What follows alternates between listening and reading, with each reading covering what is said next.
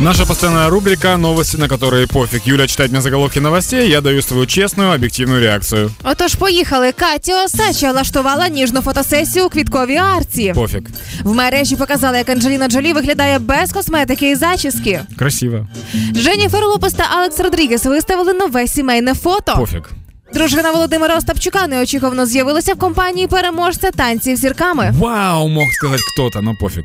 Співачка Мішель Андраде у прозорому наряді влаштувала гарячу фотосесію. Да, я глянул. Пофиг.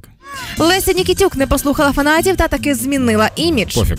Ви е, з'явилося нове фото співачки Тіни Кароль без макіяжу. Практически так же, как и Анджелина Джоли без макияжа.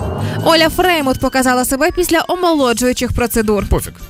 З'явився трейлер та дата виходу нового сезону Ріка і Морті. Серьезно? Да, Новый з'явився сезон будет? трейлер і дата виходу нового Ва, сезону это Ріка же- і это же- Морті. Ты смотрела Рики Морти? Чуть-чуть. Это же бомбическая вообще штука. Они выпустили 4 сезона, а сейчас будет пятый сезон. Тот самый пятый сезон, которого все ждали, просто говорили, что уже не будет. Вот это круто. Это кайф. Я взволнован.